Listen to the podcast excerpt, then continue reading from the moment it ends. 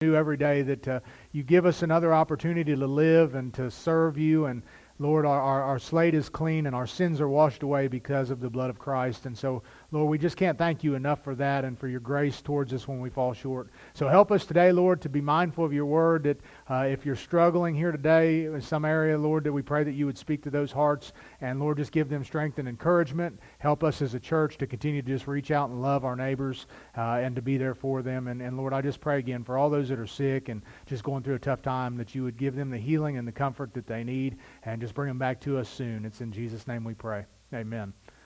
Uh, Genesis chapter 2 is where we're going to start this series, and I felt like the Lord brought me there just to lay the groundwork and the foundation for, for His view on marriage. Because when, when you talk to people about marriage, everybody has an opinion. The world certainly has an opinion on what marriage should look like, what family should look like. Hollywood has painted a very, very false image of what families ought to look like. We have reality shows that paint these ideal pictures of marriages and families. Social media presents a picture that everybody's life is perfect. And if you live for any amount of time in the world in real time, you understand that that's just not the case. And so the Word of God paints a firm foundation for us about what marriage is, what it isn't, what we should expect from it, and ultimately what kind of spouse, what kind of believer ought we to be uh, in our life. And so I hope that those are some of the questions that we can look at and answer today. So we're going to we're going to look at the, the first message in this series titled Marriage Designed by God. And we're going to read from Genesis chapter 2, beginning at verse 18 down to verse 25. So if you're able, would you stand with me one last time this morning? We'll read God's word together and pray, and then we'll get into the, the meat of the message this morning. So Genesis 2, beginning at verse 18, says this Then the Lord God said, It is not good that the man should be alone. I will make him a helper, fit for him. Now out of the ground the Lord God had formed every beast of the field and every bird of the heavens, and brought them to the man to see what he would call them. And whatever the man called every living creature, that was its name. The man gave names to all the livestock, and to the birds of the heavens, and to every beast of the field. But for Adam there was not found a helper fit for him. So the Lord God caused a deep sleep to fall upon the man, and while he slept, he took one of the ribs and closed up its place with flesh. And the rib that the Lord God had taken from the man, he made into a woman and brought her to the man. Then the man said, This is at last bone of my bones and flesh of my flesh. She shall be called woman, because she was taken out of man. Therefore a man shall leave his father and mother and hold fast to his wife, and they shall become one flesh. And the man and his wife were both naked and were not ashamed. Lord, we pray for your blessing to be added to your word now, Lord, that you would increase and I would decrease, and that you would speak to the hearts of those that are here with us and those watching online. Lord, encourage us, strengthen us uh, today as we uh, are part of your family, part of your kingdom, and uh, as individuals, many of us have families that we love and cherish. Help us to be better stewards, better husbands, wives, children, uh, grandparents in those families through your word and by your spirit. And we give you thanks today in Jesus' name. Amen. Thank you. You may be seated. I know that uh, Christmas was just a few weeks ago, but it may seem like it's been months that have already passed just due to the way things have been the last couple of weeks. But maybe you got a gift, whether it was for your kids or for yourself, and on the box you noticed that it said, Some assembly required. As dads, we don't really take that too seriously uh, because inside of there is, is this big instruction book, and there's usually a big list of parts. And we, we normally chuck that to the side and just dive right in. We get a chance to use our new tools that we hopefully got for Christmas, and so we're excited to start putting this thing together. But like most things, it's probably made in China, and so nothing fits as it ought to fit, and nothing goes together, and maybe you're missing parts. And so, about 15 minutes into the assembly, you're aggravated and you're frustrated. And if you haven't thrown the thing in the trash can, you dig out the instruction manual to try to figure out what's going on, why this thing won't go together, what's backwards and what's forwards, and whatnot. And so I, I, use that illustration to say that we're probably all guilty at times of jumping into things and not really reading the instruction manual. I don't know if you're like me. Sometimes you cook or bake certain things and you have to go back to the garbage can about five times and get the box back out because you've already thrown it away and you forget how long was it supposed to bake or what size pan were you supposed to use again. And so you're digging that box back out of the trash. But regardless, uh, Rosie's obviously done that a time or two. But regardless, um, we all are guilty at times of jumping into things without having a complete understanding of what we ought to be doing. And I think, sadly, that's true about marriage. You know, there are a lot of books, a lot of uh, advice out there about what marriage is, what isn't. But ultimately, the Word of God paints the picture for us about what God wants a marriage to look like. And I think for a lot of us, even as believers, we, we jump into something uh, and we don't really fully understand what marriage is to be like and, and what it's not to be like. And so I hope, like I said, that, uh, that we can look at this and understand that if, if you're married or considering marriage, or maybe you've come out of a marriage, uh, and right now you're saying, I don't want to even think about marriage uh, ever again, maybe. But I want to encourage you to just, whatever season you're in, allow God to work in your heart and in your life and prepare you and teach you, strengthen you in your faith, whatever you're going through. Because one thing I'm certain of, being married myself now for almost 23 years, is that marriage does require some assembly. It takes a lot of work, it takes a lot of effort on both sides uh, to, to make it work. And I'll say this that I feel like, and it's been this way for a while, it's not something that just started, but our families, guys, are under attack like never before. Families today, I mean, you know, a lot of emphasis is put on, and rightly so, uh, the failures of churches, the failures of pastors, the false doctrines that are being taught today in so many in so many churches, and a lot of people want to blame that for the woes of society. And I, I will certainly say that the weakness of the church has led to a lot of evil uh, and compromise in the world. There is no doubt about that. But I will also say this the failures in the home have also largely impacted the way that we see society today. The shortcomings uh, and, the, and the, the failure to be biblical in our homes uh, has failed. And if, if our homes are not right, even the greatest of churches will not save a family and a marriage. You have got to put in the work outside of these walls and in your own home if you want to see a marriage be biblical and be successful. There's just not simply enough hours, even if the church is open seven days a week, to be able to give you enough, minister to you enough, if you're not taking it serious for yourself in your own home. And so I want us to look at, at this text today and just kind of get an idea of what God is doing here with our first parents, with Adam and Eve, and what was He exactly trying to establish in their lives and in every subsequent life that would follow. I want you to notice first, if you have a copy of the scriptures with you, in, in verse 18, it says that, again, this was the work of the Lord God. Now, regardless of what translation you use, if, as long as it's an English translation, you're going to see in your text the word Lord is all capital letters. L O R D, all capital. Anytime you see the word Lord in the Old Testament spelled out in all capitals, it is using the covenant name of God. We would call that Yahweh. Uh, all right, so that is just his personal covenant name. That is the name that the Jews wouldn't even speak because there was so much reverence and awe associated with it.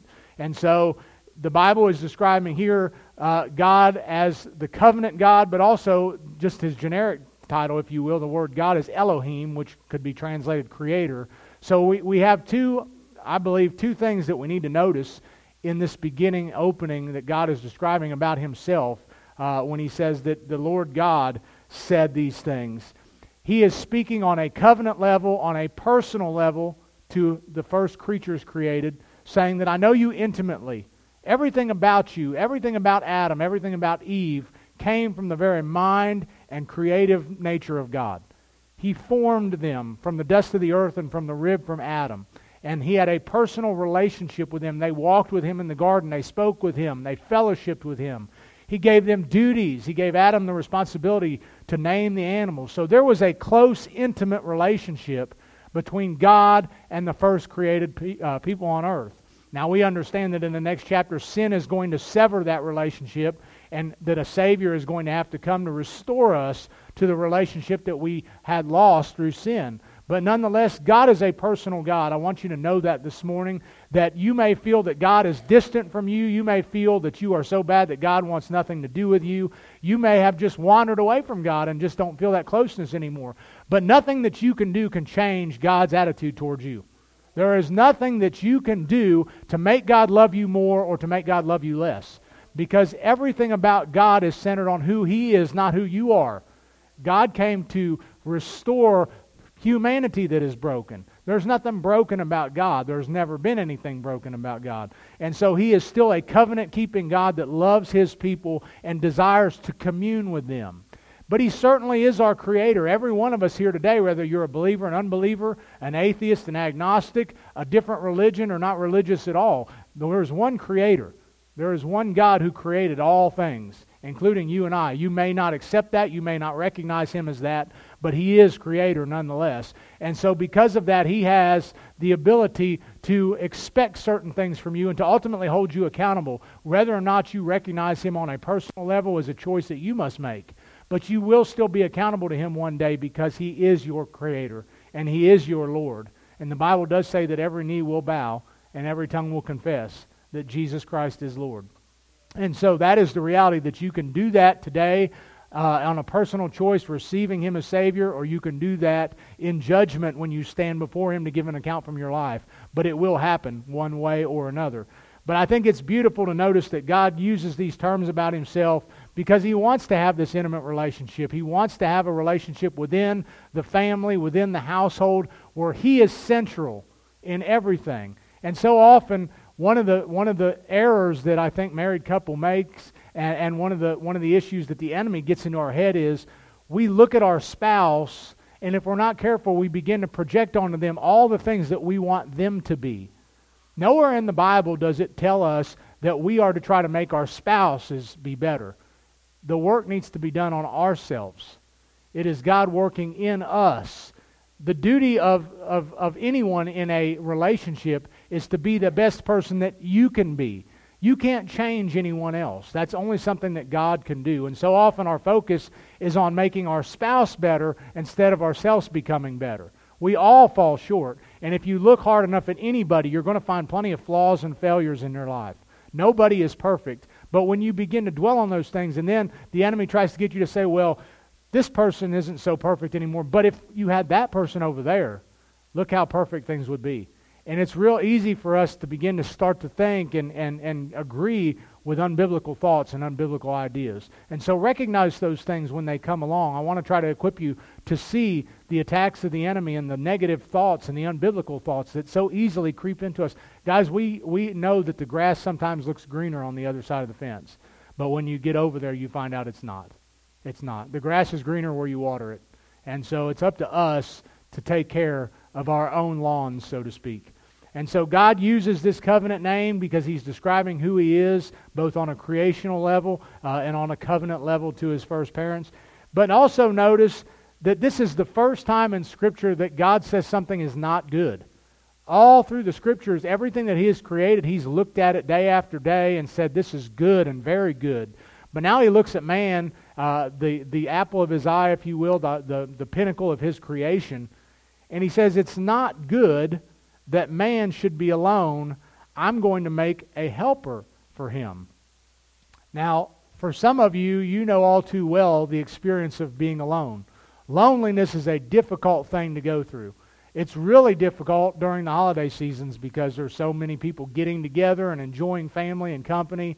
And if you don't have that or don't have an opportunity to do that, it can really wear on you emotionally. And so loneliness is a reality uh, for many, many people. And many people battle loneliness. And I'll say this too loneliness doesn't always mean that you don't have people around you. You can be in a room full of people and be extremely lonely because real relationships are what sustains and fills that void in loneliness. It's not simply just having people around you. Having people around you at times can be comforting, but that still doesn't fulfill the role of a relationship. It doesn't fulfill the role of intimacy. It doesn't fulfill the need for you to be known and to be appreciated on that more personal covenant level. And so, again, God recognizes this for Adam.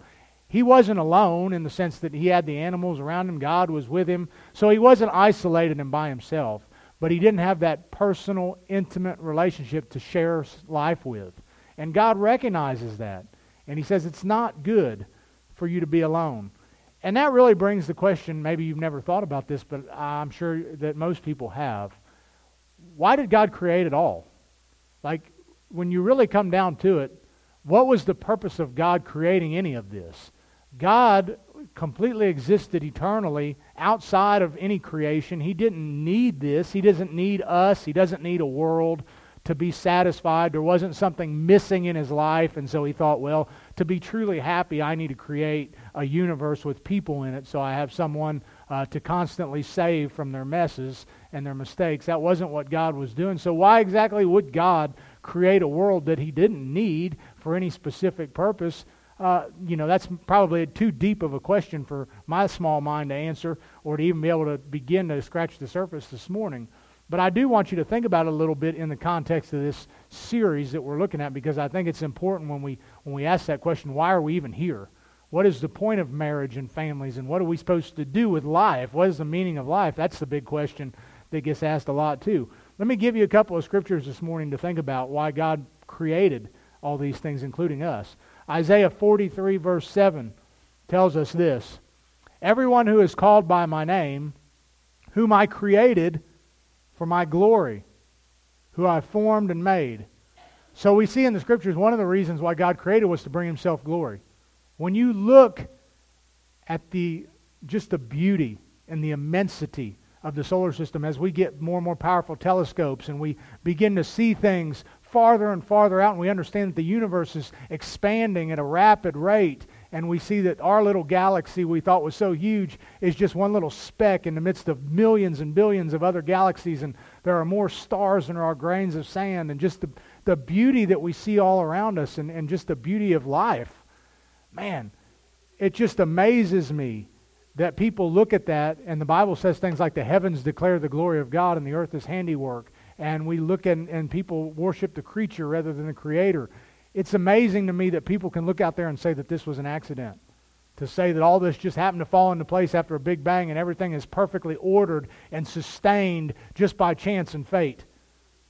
That takes more faith than I have. There was a time when I didn't believe in God uh, on a personal level, but I can't remember a time in my life where I ever thought that all that was an accident.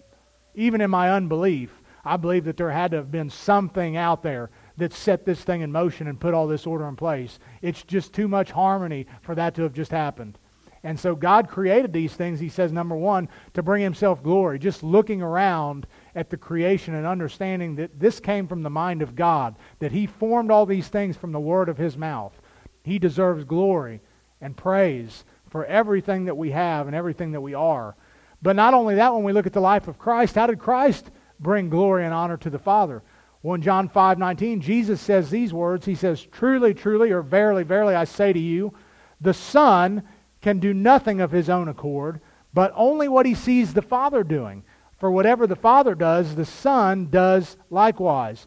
Think about this. This is the second member of the Trinity. This is God in flesh. And yet he says, I only do what I see the Father doing. Jesus came to be a reflection of God Himself. The book of Hebrews says He is the express image of God. He is the very imprint of God. When you look at Christ, you see God manifest in the flesh on earth. You see the one who created all of this stepping into his creation, becoming a part of it, walking amongst sinful people, dying a death that a criminal deserved so that we might be set free. What an amazing thing that God would love people enough to enter into this sinful world so that we could be reconciled to God. If you want to talk about love, if you want to talk about sacrifice, think about what Jesus did. Not just on the cross, but just in coming. To just leave the glory of heaven. How many of you are believers here today are longing to go home and be in heaven? Well, I'll tell you what, when you get there, you probably aren't going to want to come back. But Jesus left all of that to come here and suffer. He didn't come here for a good time. He left that to come here and suffer and die for people that hated him. My goodness, think about the obedience and the sacrifice of that and the love that he extended towards us to do that. And so I bring that up to say I, I, believe that Jesus is our example. Amen. The Bible shows us the life of Christ so that we, through sanctification, might live and be more like him. If he's our example and Jesus lived in a, an obedient and surrendered life, to glorify the Father, we are to do the same. And we do that in the mundane way of life, guys. Not everything in life has to be some big event.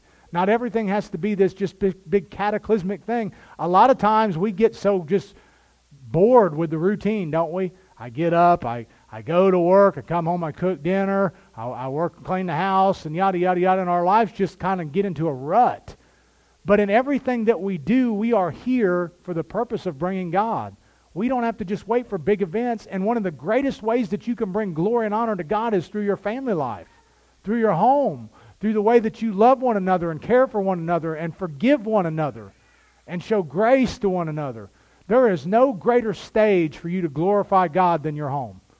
Your home is the front lines, guys. I know we put a lot of emphasis on church, but God created the family long before He created the church. Family is your first ministry. The church is a supplement to that. So many people want the church to replace the family. They want the church to do all the heavy lifting when it comes to spirituality in the home. Listen, we love your kids. We want to love on your kids. We want to teach them and help them, but we can't replace you, and we're not called to do that in the home. The responsibility of parents and to one another is to train up those kids in the Word of God, to study the Word together, to live the Word, and to show grace to one another when you fall short. That's the example that you can set every day in your home, in the routine and in the mundane ways of life. Not everything is big and exciting, but it's big and exciting when you understand the grand scheme of things. So when you think about the home and the unity, the Bible describes us, this marriage relationship, as being a picture of Christ and his bride, the church. Listen to how the Apostle Paul says it in Ephesians 5, verses 31 and 32. He quotes the Old Testament here saying, Therefore a man shall leave his father and mother and hold fast or cleave to his wife, and the two shall become one flesh. We read that in Genesis. But now listen to what he says. This mystery, so the word mystery there means something that's previously unknown. This is a new teaching at the time Paul wrote this. This mystery is profound. And I'm saying that it, what is the it? A man leaving his father and mother and cleaving to his wife, this first marriage relationship. I'm saying that it refers to Christ and the church. The way that Jesus, the bridegroom, loves his bride, the church, is exemplified in our marriages. You say, well, wait a minute, how can that be? Well, again, marriage for a lot of people is just a contract. But that's not the way that God describes it. Marriage is a covenant, it is a commitment made before God. Yes, we've turned it into a civil thing where there is a magistrate or a pastor that signs on behalf of the state and we're recognized as a married couple legally. But marriage, before it is ever a civil thing, is a covenant thing before God. You are married in the eyes of God and the state, not the state and God. So understand that for a believer, that relationship that is entered into is a commitment for life between that one man and that one woman. Now, I understand that unfortunately, in a fallen world, things happen that are irreconcilable, and divorce is a reality. Even though it's not what is often sought out or what is wanted. We understand that it happens. We understand that there is grace in those situations and forgiveness available. But I believe that God wants us to fight fiercely for our marriages and our homes. And too often people are just unwilling to put in the work, and then they begin to think about the other person and all the things that the other person should have done and all the things that the other person should be. And it becomes a blame game, and you'll never make any progress pointing fingers at one another. And we'll talk about some of that in the weeks ahead. But I want you to see what God does here. He looks at a situation, he says, It's not good that this man should be alone. I'm going to make a helper fit for him. Now, God had created a lot of other things, nature and animals and whatnot, but none of those things were fit for him. They were not explicitly designed to fulfill that relationship, that relational role that God wanted to happen. And so he's going to create someone that will fulfill that role. And in any home, it takes three people to be successful a man, a wife, and, God, and God. It takes those three. And God is going to lay that foundation. If, if you try to do this apart from God, it will not work if you're a believer. It just will not work. You, it's like taking out the instructions and you're trying to put this thing together and you're trying to make it work. And in some ways, it will work. You know, you can, you can screw the screw in wrong and get it, and then, you know, get a little glue and try to fix it up and paint it up where you messed it up. But in the end of the day, if you want it to go God's way, you have to do it according to God's word. That's the only way it's going to work. And so God says, I'm going to make a helper. That word is a military term. Think about if someone is in distress, if someone has fallen into uh, a situation where they need help and, and his brothers and sisters come alongside and, and help him out. That's the idea that God is saying, I'm going to send someone that can come alongside and be a helper, a helpmeet, someone that is there through thick and thin to be there and to be a companion. Somebody said that when you think about the marriage, if you have God at the top and picture it like a triangle, the closer you work together to get to God, the closer you get. So if you're down here and God's at the top and you're working together towards God, you're becoming closer yourselves. And I think that's a great illustration to think about the fact that even though the Bible describes the woman as the helper, the man is a helper as well. We help one another, uh, we, we support one another and encourage one another through the Word of God and through, uh, through obedience to Him. And so the Bible says that God is going to make a helper fit for him or suitable for him.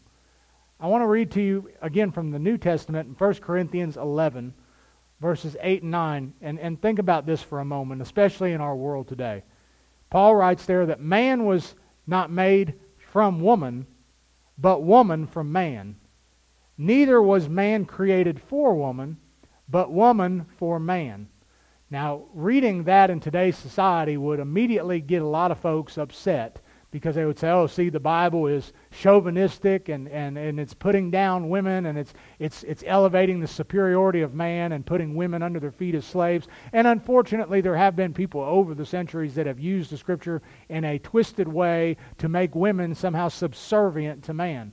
And that is not what the Bible is describing at all. But the Bible does describe different roles within the family. There are different roles. Man and woman, husband and wife, are absolutely equal on a personal level. The man is not greater or better than the woman as a human being. Uh, in the Jewish culture, women were second class citizens. They were basically property, as were children.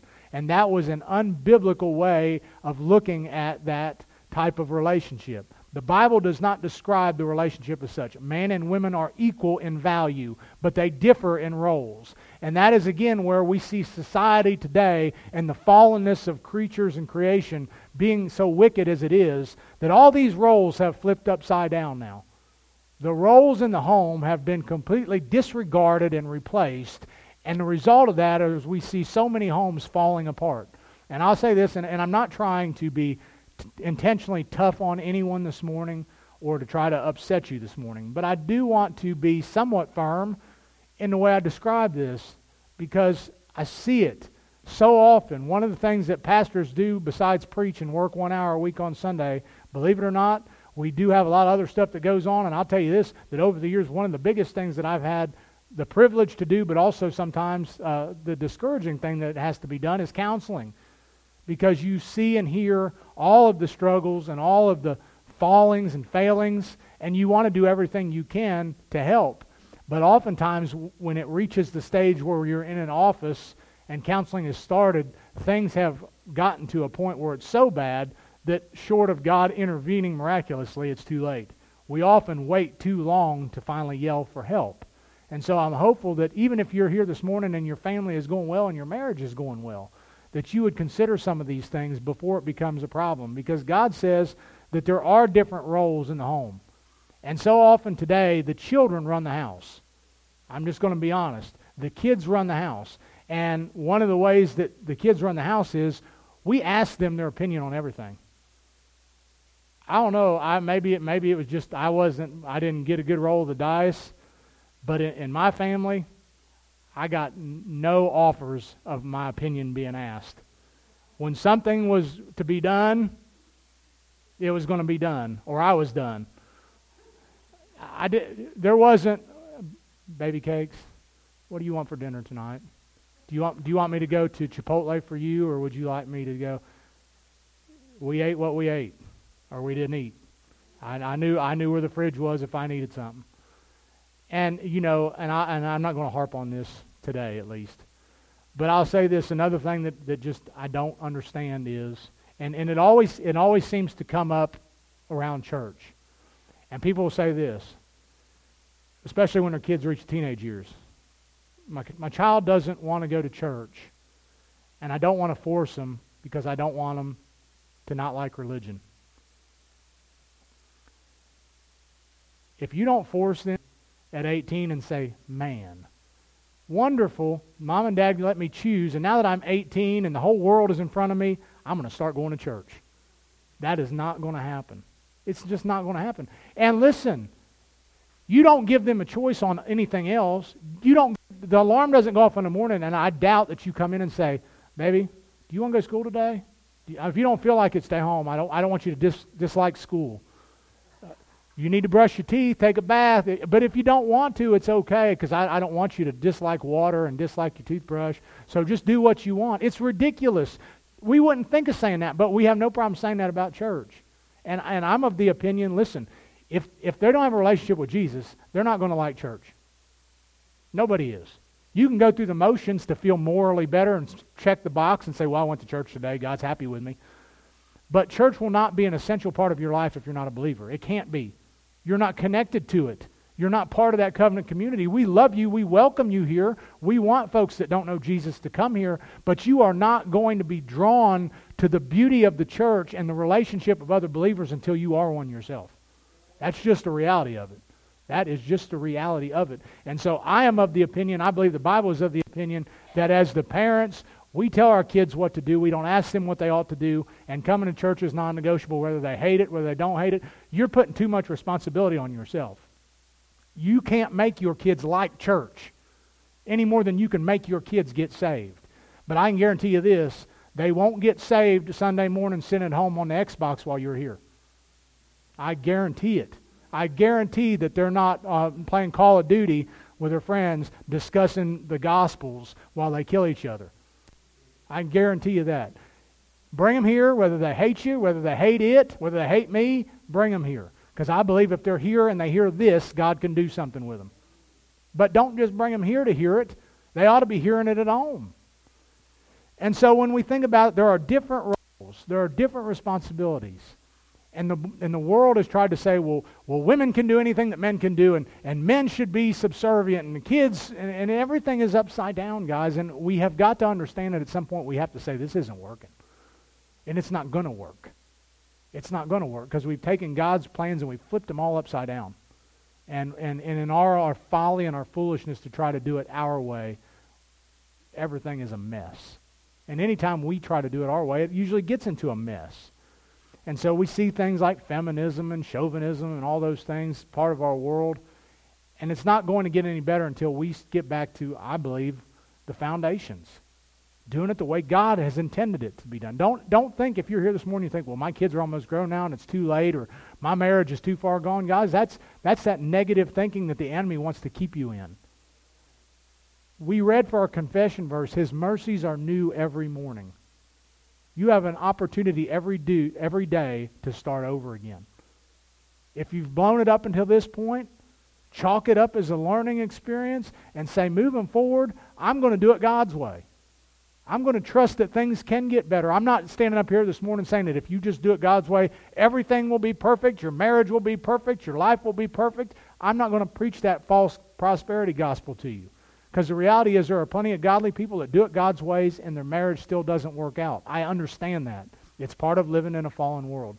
But I'm telling you that you have a much greater chance of success and a much greater chance of God's blessing being upon your life if you do it His way than if you don't. And that is the reality of it. And so God sees this problem, and I want you to notice this because I think this is important for us as people. We kind of talked about this in Sunday school. God says it's not good that you should be alone. I'm going to make a helper. But then notice something. He doesn't make the helper in the very next verse, does he? What does he do in verses 19 and 20?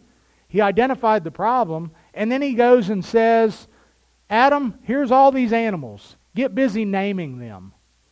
And he's marching these animals in front of Adam, pairs two by two, male and female. Adam's naming them. Here comes the next one. God just told him there was a problem, that it wasn't good, but he didn't fix the problem right off the bat. Why is that? Why didn't God just say, This isn't good, here's a wife for you immediately? He made, God, made Adam wait for a little bit.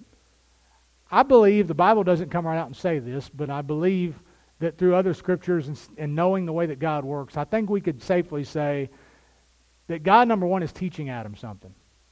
He's teaching him faith. He's teaching him patience. He's teaching him to he can rely on God. God told him it's not good. I'm going to make a helper for you. And then he made Adam wait. And he does that in our lives so often too, does he not? How many times do we pray and then not get an answer? And we pray and not get an answer and we think God doesn't care, God must have failed, God must not be real. We have all those thoughts. But if we would just walk in faith and hold on, if God makes a promise, he is faithful to keep it. He's teaching Adam something. I think he's also creating a desire in Adam. Adam sees all these creatures together, male and female animals partnered together, and he's like, man, everything else has that relationship but me. And I think through that, God was creating a desire in him because a lot of times God gives us good things and we're so ungrateful for them. How many things has God blessed you with that you don't even thank Him for? And I think oftentimes God makes us wait because He wants to create that desire in us so that when we finally get what we want, we'll be thankful for it. We won't just abuse it and misuse it and set it aside, take it for granted. If God has given you a spouse, if God has given you children, if God has given you a home, do you get up every day and thank Him for that? Or, have, or did you used to thank Him, but now it's just kind of become routine? You see, we, we, we become so ungrateful so easy. And God wants to create a desire. I think He was creating that desire in Adam. And I think He was cultivating a, a gratitude in him. That when Eve finally arrives, it's a big deal. Look at, look at our text in verse 23. You don't see it in the English language, but after God causes Adam to fall asleep and he takes out a rib and he creates this woman, and the man said, This at last is bone of my bones and flesh of my flesh. The, the Hebrew language there is, is so expressive. He's, he's literally shouting, At last! This is the one I've been waiting for, finally. I mean, think about it. He had never seen anything like this. And God had created the perfect one for him to have this relationship with. And God perhaps has put that person in your life. They're not perfect. You know that. Any amount of time spent with them has revealed that they're not perfect. And guess what? They know you're not either. But one of the things that we read earlier was it's a picture of Christ in the church. Christ is the bridegroom, we are the bride. Christ receives us as his bride, even though we're imperfect. You know why? Because he shows grace, because he shows mercy, because he is faithful when we're not. And that is the way that we should strive to live in our lives with our spouses and our children. They are going to blow it. They are going to let you down. They are going to sin against you. They're going to hurt your feelings and break your heart. And that doesn't mean you just ignore the pain. It doesn't mean that you set it aside and don't acknowledge it. But if you don't show grace when they fall short, you're in for a long, rough road in your family. Because we all need grace. We all need understanding. We all have days where we come home and we're tired, we're aggravated, and we take it out on the people that we love. And it can turn into a war real quick if our homes are not a stable place where grace and love is produced every day. It's so important for us. And so I want us to finish up. We'll, we'll, we'll, we'll wrap up with verse 24. Therefore, a man shall leave his father and mother and hold fast or cleave to his wife, and the two shall become one flesh. That word hold fast or cleave, it literally means skin on a bone.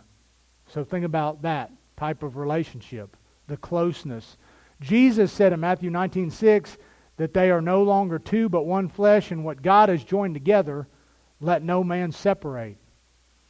When we, when we think about that time in, in the Garden of Eden and God creates, He didn't create for Adam parents, did He? He didn't say it's good, it's not good that man is alone. He needs some, some good, godly parents. And He didn't say it's not good that man is alone. I'm going to create some children for him to raise. He didn't do that either, did he? He said, I'm going to make a helper that's fit for him, suitable, right out of his rib, bone of his bone and flesh of his flesh. And he will leave subsequent generations, the man will leave his father and mother and cleave to his wife. And the two will become one flesh. Again, one of the biggest problems today is that the home is built around the children. I hear people say it, and I understand. I'm a father too, and I get the under, I get what you're saying. When people say, I'd do anything for my kids," I would die for my kids. But look, when the child is born, the cord is cut, and for the next 18 years, you're preparing them to leave the home and become their own people. And so often we focus so much and put so much emphasis. The wife is busy taking the kids all over. The husband is working 70 hours a week to pay all the bills. And for the next 18 years, that's the relationship. The husband and wife pass like ships in the night. The mom's wore out from doing everything with the kids. The husband's exhausted because he works all the time and he barely gets to do anything on his own. Or, or when he comes home, he's expected to do stuff around the house and he's tired. The wife's tired. And for the 18 years, that's the relationship. And then the kids leave, and guess what? You're two strangers in the house. For 18 years, you guys have grown apart, and you don't even know each other anymore. You just kind of coexist. I mean, you know each other well enough. You've lived together for 18 years, so there's a relationship there. But it hasn't grown and flourished. It hasn't become stronger over the years. You're just existing. And that is the case for so many people as they reach midlife. You're not happily married, you're just cohabitating. You're just existing. And it's because you've put so much emphasis and so much focus on your kids that you failed to cultivate that relationship between the two of you, which, according to the Word of God, is the primary relationship in the home. It's not the mom and the son, it's not the dad and the daughter, it's the husband and the wife. The kids will leave the house. They should leave the house. They should start their own families. And boy, that's tough. I'm not looking forward to that day. I'm not. But it's part of the duty of parents is to raise their kids and prepare them and set a foundation so that they can become believers in Christ and ultimately folks that bring him glory in their own homes.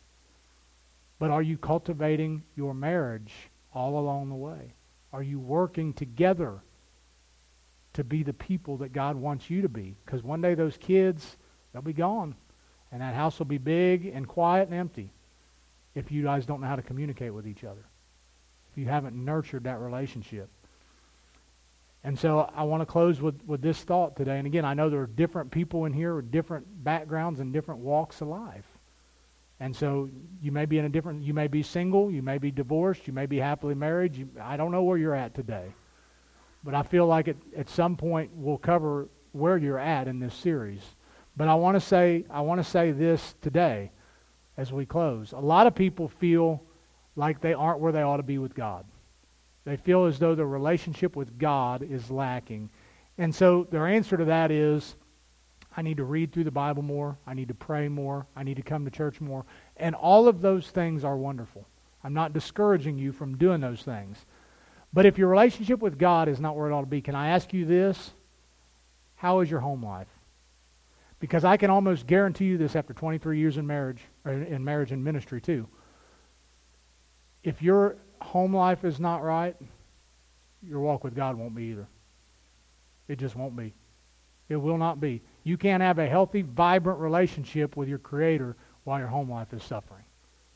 If you want to get things right with God, I believe it starts wholeheartedly on the home level, on the home front. If you want to see things with God begin to get back to where it needs to be, love your wife. Love your husband. Raise up your kids in the Word of God.